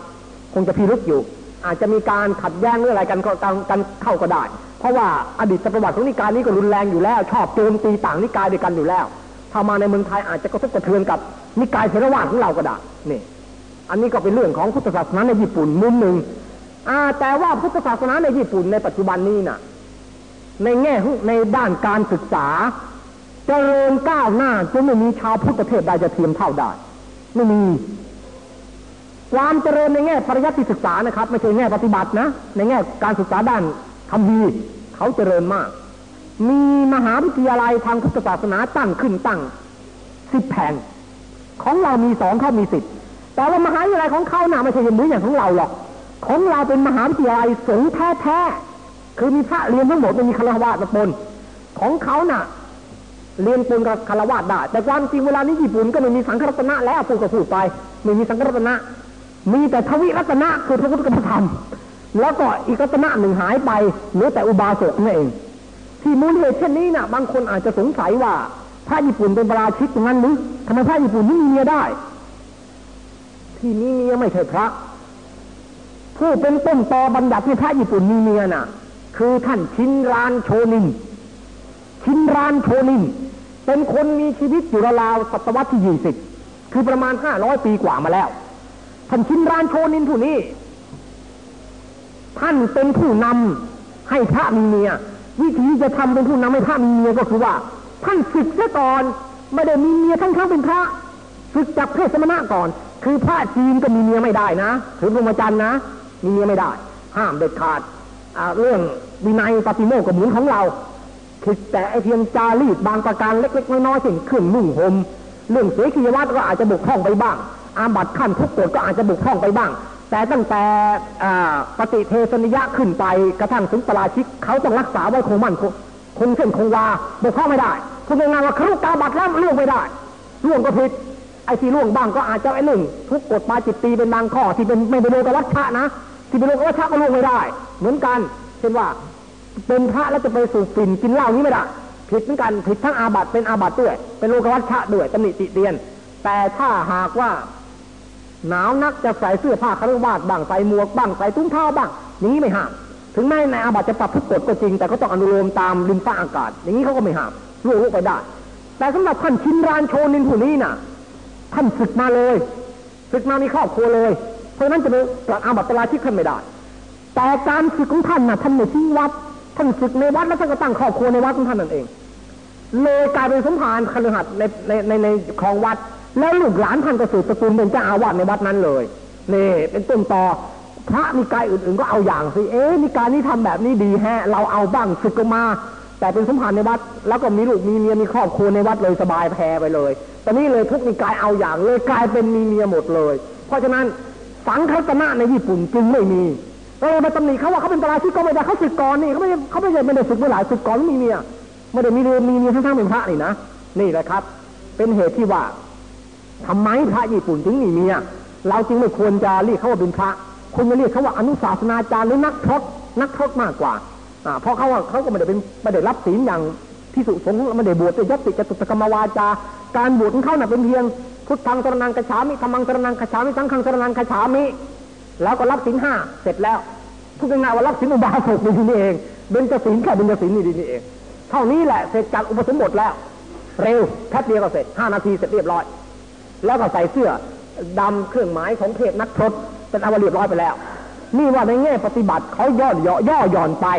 แต่ในแง่การศึกษาแล้วชาวพุทธในญี่ปุ่นเขาคึกคักไหวตัวทันต่อเหตุการณ์มาก แต่ละนิกายมีทุนประจำนิกาย เป็นทุนส่วนกลาง ในจำนวนสิบสามนิกายเนี่ย แล้วก็เอาทุนส่วนกลางนี่มาหมุน หมุนเงินเป็นดอกเบี้ย เอาดอกเบี้ยมาลงทุน สร้างโรงพยาบาลในนามพุทธศาสนาสร้างโรงสงเคราะห์เด็กอนาถาในนามพุทธศาสนา สร้างโรงเรียนอบรมเยาวชนที่กำพร้าอนาถาในนามพุทธศาสนา สร้างสำนักวิจัยในนามพุทธศาสนา เขาทำเรื่องสังคมสงเคราะห์เอามาหมุนเวียนเพราะฉะนั้นการศึกษาในญี่ปุ่นจึงก้าวหน้า ทำให้มีนักปราชญ์นักปราชญ์ในญี่ปุ่นมีเยอะ ผลงานแปลพระไตรปิฎกเราเห็นได้ทีเดียวว่าพระไตรปิฎกฉบับบาลีน่ะเขาก็แปลเป็นภาษาญี่ปุ่นจบบริบูรณ์แล้ว นี่พระไตรปิฎกฉบับทิเบตเขาก็จัดการพิมพ์จบบริบูรณ์แล้วนี่แล้วก็ยังพิมพ์พระไตรปิฎกตั้งหลายจดซ้ำแล้วซ้ำอีกชำระแล้วชำระอีกเอ็นไซโคปีเดีย คือสารานุกรมในพุทธศาสนาเขาก็ชำระจบบริบูรณ์แล้วพิมพ์ออกมาด้วย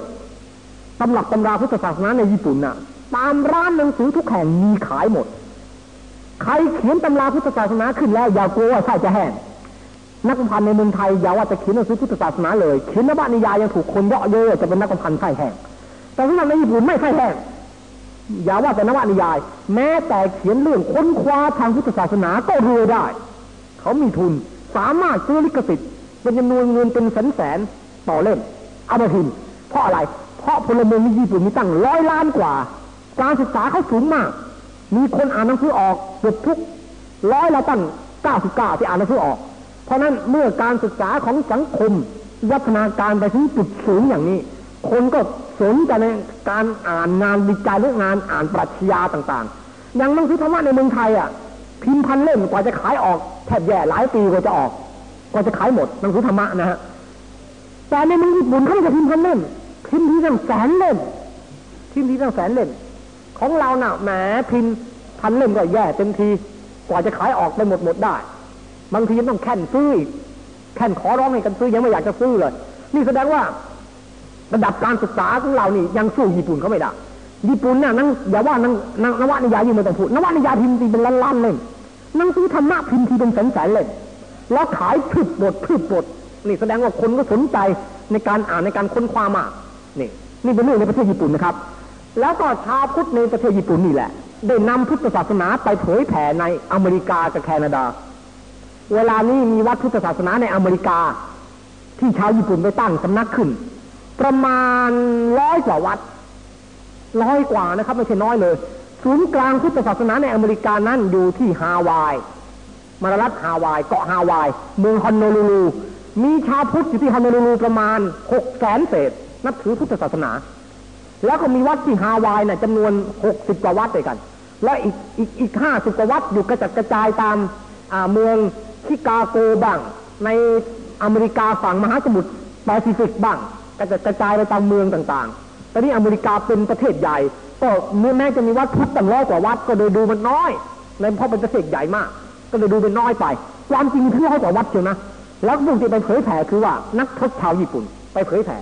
ที่ใดมีชาวญี่ปุ่นอพยพไปตั้งทำเรหากินที่นั้นก็ส่งนักพระเข้าไปประจำนิกายต่างๆส่งพระเข้าไปสอนสอนศาสนา สมมติว่าผมสังกัดนิกายชินผมสังกัดนิกายเซนเป็นพ่อค้าไป ผมก็รายงานในการต้นสังกัดทราบทางสังฆนายกประจำนิกายนั้นๆก็ส่งพระทั้งตัวไปทุนรอมีสร้างโบสถ์เอาไว้ ประจำไว้ในทำเลที่คนญี่ปุ่นอยู่ ไปสอนศาสนา ต่อมาก็เลยสอนกระทั่งถึงพวกฝรั่งอเมริกาให้มานับถือด้วย ราะฉะนั้นเวลาเนี้ยชาวพุทธฝ่ายมหายานเขานะเขาสามารถเอาพุทธศาสนาไปฝังรากไว้แล้ว ในทวีปสหรัฐอเมริกา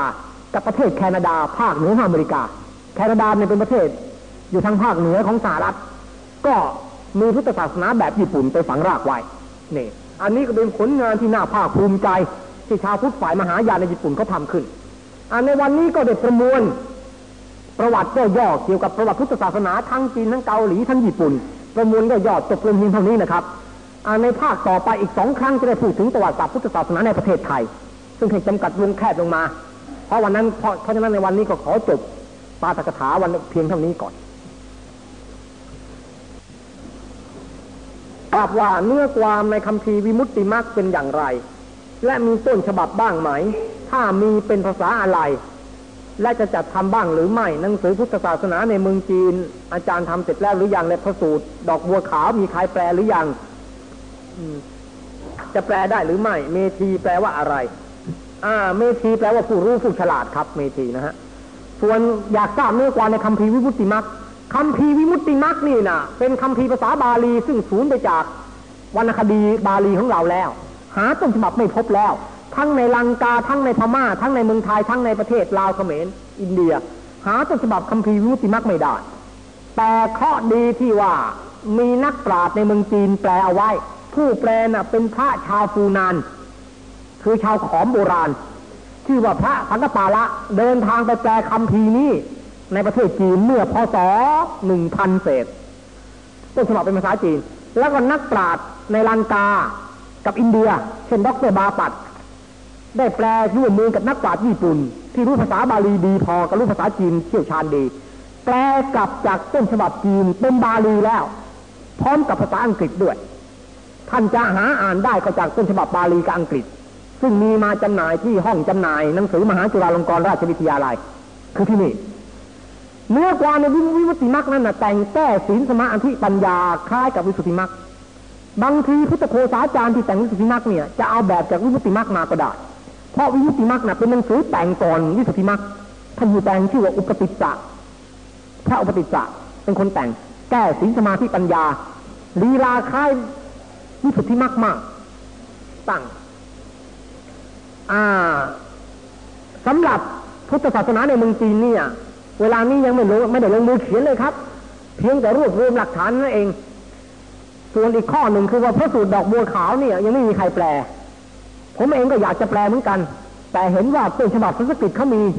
เพราะฉะนั้นป่วยการที่จะแปลจากฉบับจีนสู้ให้คนที่เขารู้แตกฉานในสันสกฤตแปลจากต้นฉบับสันสกฤตดีกว่า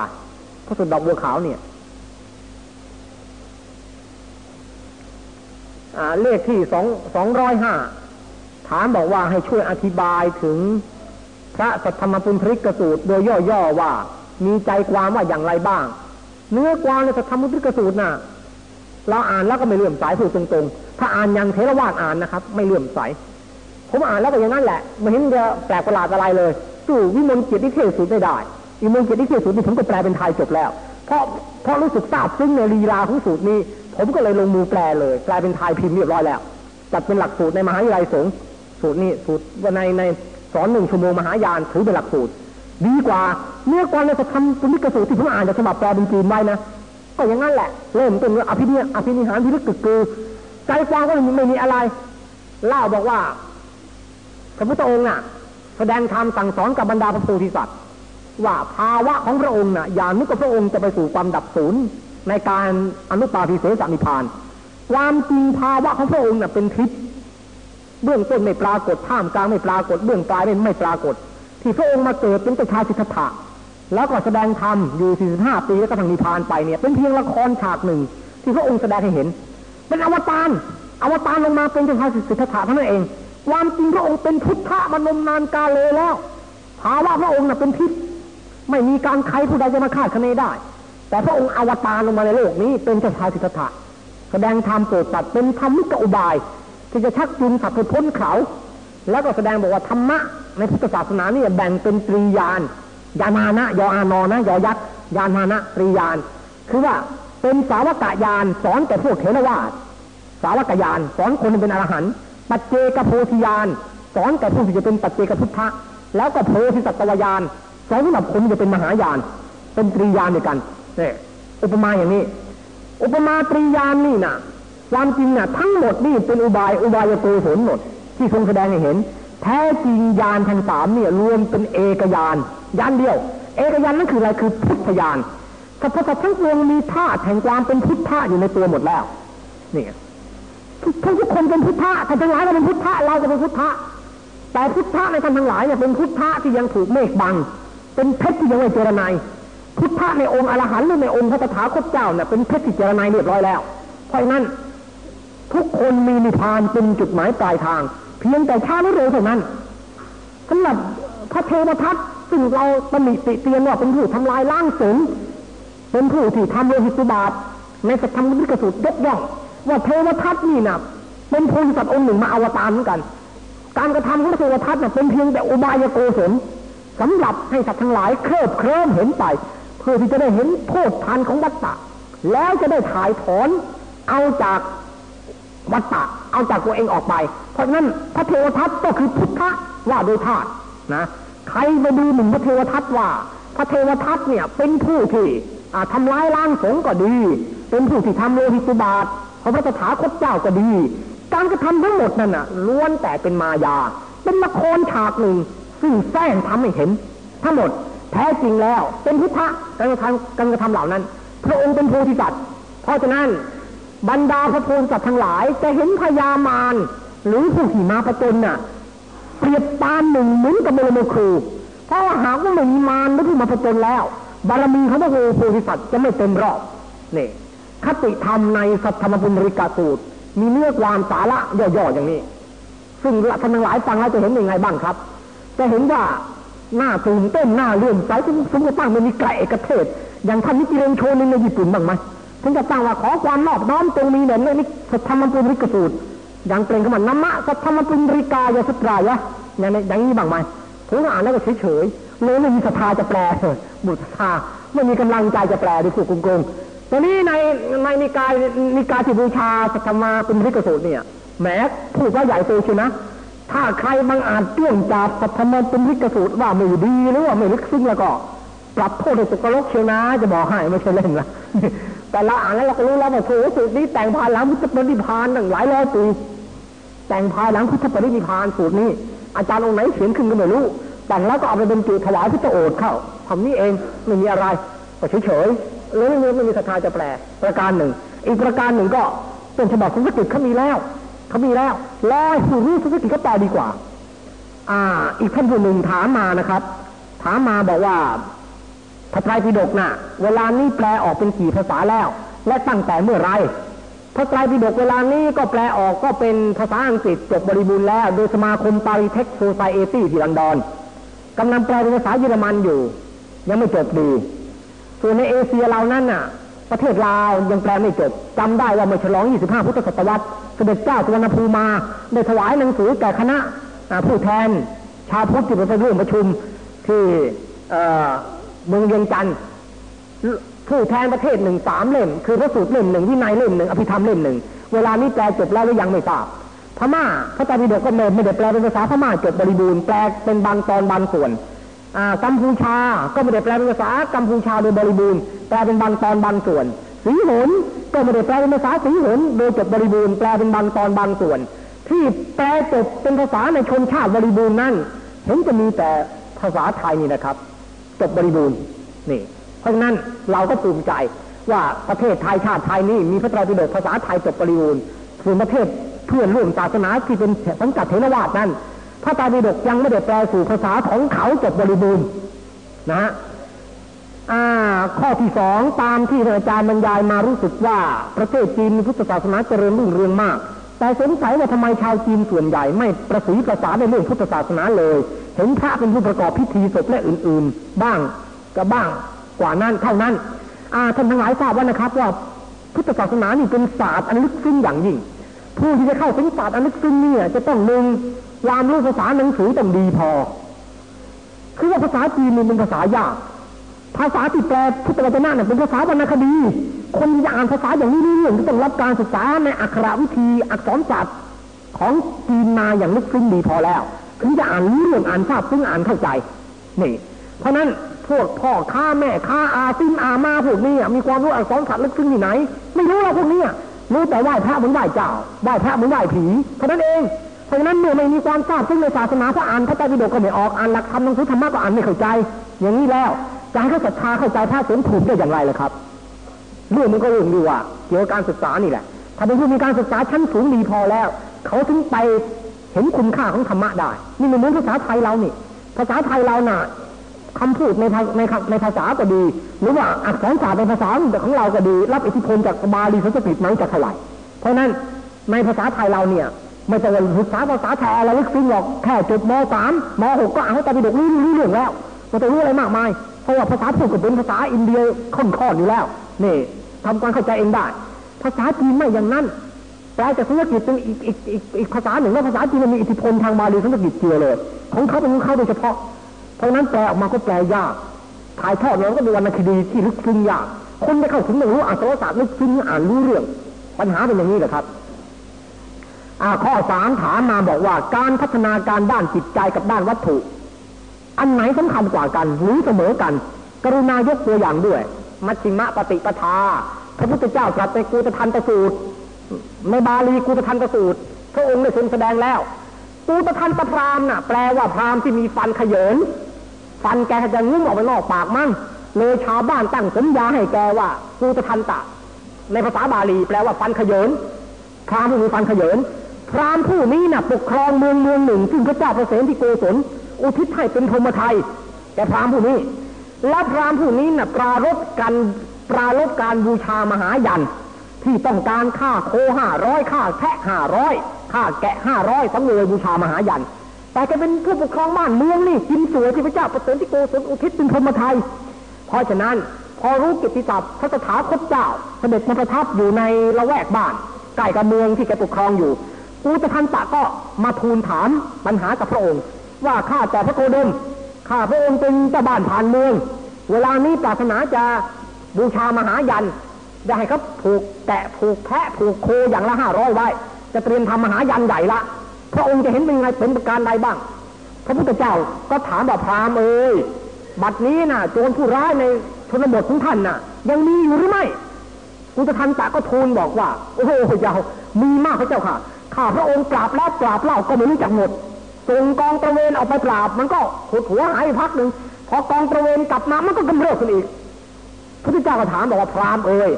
บรรดาพ่อค้าวานิชะและบรรดาเกษตรกรในชนบทท่านนี้ทุกคนยังมีอันจะกินอยู่หรือ ยังมีทุนในการทำมาหาค้าขายอยู่หรือ ยังมีที่ดินในการปลูกทำกับเกษตรกรรมเพียงพออยู่หรือพรามกุตทันตะก็ทูลบอกว่า ไม่เพียงพอคนโน้นก็ว่างงานคนนี้ก็ว่างงานพ่อค้าคนนี้ก็ขาดทุนไม่มีงานจะทำไม่มีการจะไม่มีเงินจะหมุนว่าอย่างนั้นพระพุทธเจ้าบอกถ้าอย่างนั้นยังก่อนพราม ท่านอย่าเพิ่งจารุบูชามหายันเลย ท่านจงปรับปรุงเศรษฐกิจความเป็นอยู่ยกระดับประชาชนให้อยู่ดีกินดีซะก่อน แล้วค่อยปราลบการทำบุญทำกุศลบูชามหายันเถอะพรามกุตพันตะก็ถามบอกว่าข้าต่อพระโคดม ก็การยกระดับมาตรฐานการครองชีพกับการปราบเสี้ยนน้ำคือโจรผู้ร้ายเนี่ย จะต้องทำประการใดของพระองค์ทรงชี้แจงให้ด้วยเถิดพระเจ้าค่ะ พระองค์ก็ทรงแสดงบอกพรามท่านจงให้ทุนแก่พ่อค้านะ รัฐบาลเป็นผู้ให้ทุนแก่พ่อค้า ใช้ระบบสหกรณ์รัฐบาลให้เงินแก่พ่อค้าเอาไปทำทุน แล้วก็ทำได้แล้วก็เอาเอาต้นดอกต้นทุนมาคืนรัฐบาลถ้ากำไรทำไม่ได้กำไรก็ยกให้ประการหนึ่ง จงให้ที่ดินแก่ผู้ต้องการที่ดิน แบ่งจัดสรรที่ดินให้ แก่บรรดาเกษตรกรชาวนาชาวสวนให้เขามีที่ดินจะทำมาหากินได้ เมื่อเป็นเช่นนี้แล้วจนผู้ร้ายจะไม่มีไปเอง เพราะการที่มีจนผู้ร้ายเนี่ยเพราะคนว่างงาน คนไร้อาชีพ คนพเนจรจรจัด จนผู้ร้าถึงมี ถ้าจัดงานให้ทุกคนทำทุกคนมีงานทำมีเงินใช้เช่นนี้แหละจนผู้ร้าเป็นอันปราบไปในตัวให้กุตทันตะไปทำอย่างนี้ เห็นพุทธคุณหรือยังครับพระคุณเจ้าพระพุทธเจ้าท่านก้าวหน้ายิ่งกว่านักสังคมนักบริหารนักเศรษฐศาสตร์เป็นไหนๆพูดพูดวิชาสังคมศาสตร์ มาตั้งแต่ก่อนหน้าบรรดานักสังคมจะเกิดขึ้นในโลกถึงสองพันกว่าปี อันนี้เราเกิดมาเป็นชาวพุทธเราภาคภูมิใจแทนศาสดาของเรา ว่าศาสดาของเราเนี่ยมีสายตาไกลสมแล้วเป็นสัพพัญญูจริงๆแต่ทรงสอนวิธีนี้เวลานี้รัฐบาลทุกแห่งก็ต้องการจัดสรรที่ดิน ให้ราษฎรมีอันจะกินมีที่ดินจะใช้นี่ ทุกคนเนี่ยพุทธเจ้าท่านทำมาแล้ว สอนพราหมณ์กุฏทันตะทำมาแล้ว อืมกุฏทันตะก็ไปทำตามพุทธโอวาทไปทำตามไม่ช้า เออได้ผล ทุกคนมีการงานทำพ่อค้ามีทุนรอนใช้หมุนเวียนไม่ขาดทุนอ่า ผู้มีปาสนาที่ดินมีที่ดินทำกินจนผู้ร้ายไม่มีดีใจหัวเราะร่าว่าป้าพุทธเจ้า บอกข้าแต่พระโคดมได้ผลแล้วพุทธเจ้าค่ะพระองค์ก็ถามว่าพรามเออได้ผลยังไงเราเล่าไปสิพรามก็ทูลว่าพุทธเจ้าค่ะ บัดนี้นะ่ะชนบทของข้าพระองค์นี่ลาบคาบ ไม่มีจ้าผู้ร้ายเลย มารดายังบุตรให้ฟ้อนกระทรวงอกได้ สนุกสนาน บ้านเรือนไม่ต้องเล่นดินสลัก เปิดได้หน้าต่างเลยประตูหน้าต่างเปิดทิ้งไว้กลางคืนนอนหลับสบายไม่มีโจรพ่นนี่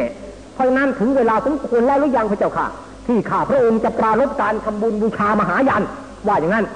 พระพุทธเจ้าก็ตรัสบอกว่า สมควรแล้วพามแต่การบูชามหายันในอริยวินัยน่ะเขาไม่ทำกันอย่างท่านทำหรอกเพราะการทำกันอย่างท่านท่านทำนี่น่ะหนึ่งทาสีทาสาก็ต้องน้ำตานองหน้าเพราะต้องเขี่ยวเข็นมาทำการงานปราดกรำหนักสอง สัตว์ทั้งหลายก็ต้องกลัวภัยน้ำตานองหน้า เพราะฉะนั้นการบูชายันอย่างอริยวินัยน่ะเขาไม่ทำอย่างนี้อุตคันจักก็ถามบอกว่าถ้าอย่างนั้นก็ทำกันยังไงพระพุทธเจ้าค่ะ พระองค์ก็บอกว่าให้สมาทานศีลห้าก่อนขอให้ตั้งอยู่ในศีลเมื่อตั้งอยู่ในศีลแล้วบำเพ็ญทานเมื่อบำเพ็ญทานแล้วก็ให้บำเพ็ญแผ่เมตตา ให้เป็นอนุทิสะภาวนาแผ่เมตตาไม่มีขอบเขต เป็นอภิมัญญาภาวนา สอนเป็นขั้นขั้นกระทั่งการบำเพ็ญจตุตฌานเป็นลำดับชั้น กระทั่งน้อมไปเพื่ออาสวะในที่สุดแหมพอสอนจบครูธรรมตแสดงความเลื่อมใสมาไพเราะนักเจ้าค่ะไพเราะนักเจ้าค่ะ พระองค์แสดงธรรมเหมือนหนึ่งยังของความให้หงายขึ้น ประหนึ่งตามประทีปให้แก่คนที่ไร้จักษุประหนึ่งตามประทีปในที่มืดขอพระองค์จงจำข้าพระองค์ว่าเป็นอุบาสกถึงพระพุทธธรรมประสงค์เป็นสรณะตราบชั่วชีวิต หลักในคุณทันตสูตรนี้แสดงเห็นว่าทางพุทธศาสนานี่เป็นทางสายกลาง ถือว่าทั้งวัตถุและจิตใจสำคัญเท่ากันหมด ต้องพัฒนาคู่เคียงกันไปนี่อันนี้เป็นหลักเป็นการตอบปัญหาข้อนี้นะครับอีกข้อหนึ่งท่านกันตสีโลภิกขุ ถามมาว่า อ่า บิดามารดาจัดว่าเป็นผู้มีคุณกระบุตรมาก อยากทราบว่าบิดากับมารดาทั้งสองนี้ใครมีคุณมากกว่า มีเหตุผลอย่างไรบ้าง ในภาษาบาลีน่ะ ใช้คำว่ามาตาปิตุ ในบาลีในมงคลสูตรก็บอกมาตาปิตุอุปทานังสุตธารสสร้งเขาโหไม่มีปิตุมาตาไม่พบเพราะนั้นตามลักษณะของลีลาวยากรณ์ท่านใช้มาตาขึ้นหน้าน่ะ จะเป็นเครื่องแสดงเห็นว่าคุณพระมารดามากกว่ากระมังนี่ตามความเข้าใจของผมนะครับ เพราะว่ามารดาเป็นผู้อุ่มท้องที่สิบเดือน มารดาเป็นผู้หลังเลือดในอกกันเป็นน้ำนมให้ลูกกินนี่ แล้วมารดาเป็นผู้ที่ใกล้ชิดกับบุตรยิ่งกว่าบิดา เพราะเป็นผู้ที่ประคับประงมบุตร เพราะนั้นว่าโดยประมาณแห่งน้ำหนักแล้ว คุณของมารดามีมากกว่าบิดา มีมากกว่าครับ ผมว่านะมีมากกว่า ในบาลีท่านใช้คำว่ามาตาปิตุไม่มีปิตุมาตาไม่มีไม่เจอเลยมีแต่มาตาปิตุท่านนั่นในบาลีนะฮะและบิดามารดาที่ไม่ตั้งใจจะให้บุตรเกิดมา และเมื่อเกิดมาแล้วก็ไม่อุปถัมภ์เลี้ยงดู และไม่รับว่าเป็นลูก อยากทราบว่าบิดามารดาเช่นนี้ ยังจัดว่ามีคุณแก่บุตรหรือไม่ ถ้าหากว่ามีคุณมีอย่างไรบ้าง ขอให้อาจารย์ช่วยอธิบายให้ละเอียดด้วยอ่ามีคุณสิครับ เพราะอย่างน้อย ถึงแม้แต่ไม่ตั้งใจจะให้เกิดก็ตาม แต่มันก็เป็นเครื่องช่วยให้ปฏิสนธิวิญญาณเรา ได้แอบแฝงมาถือกำเนิดในบุญขันใช่ไหมล่ะ ถ้ามันมีกัลละของบิดาน่ะเราจะโผล่ออกมาได้ไหม ไม่ได้กัลละปัตมันกัลลังโหติในบาลีก็มีไว้แล้วกัลละลูกเนี่ย คือน้ำอสุจิของฝ่ายชายได้ตั้งขึ้นแล้วปัตมันกัลลังโหติ อย่างเงี้ยถ้ามันมีปัตมันกัลลังโหติหลุดมาจากตัวชายแล้วเราก็ปฏิสนธิวิญญาณเราจะแอบแฝงอาศัยฝากอะไรมาเกิดเราเพราะฉะนั้นคุณวบิดาข้อนี้เป็นเรื่องแรกคุณวมารดาเรื่องสองนั้นมันดาอุ้มท้องสิบเดือน ไม่ใช่ว่าพอเราตั้งมีไข่แค่สองเดือนก็ เอาไปกินยาถ่ายให้มันหลุดมาเสียถ่ายมันมานหัวคนออกมาเสียอย่างนี้ถึงนับว่าไม่มีบุญคุณ มีบุญคุณตอนที่ว่าอุ้มเราถึงสิบเดือนในท้อง อยู่ถึงสิบเดือนเต็มๆคลอดออกมาถึงแม้จะทิ้งขว้างเหมือนเลี้ยงดูก็ยังมีคุณในแง่ที่ว่า ช่วยประคับประหนุนชีวิตเราให้เป็นรูปเป็นร่างครบอาการสามสองโผล่มาลูดีโลกถ้าไม่เช่นนั้นแล้วปฏิสนธิวิญญาณเราจะไม่มีโอกาสโผล่มาเป็นอ่าในเป็นบุญจะขันกับโลกนี้ได้เลย อันนี้ก็เป็นคุณอีกชั้นหนึ่ง เพราะนั้นมีบุญคุณครับ มีแน่ครับในแง่นี้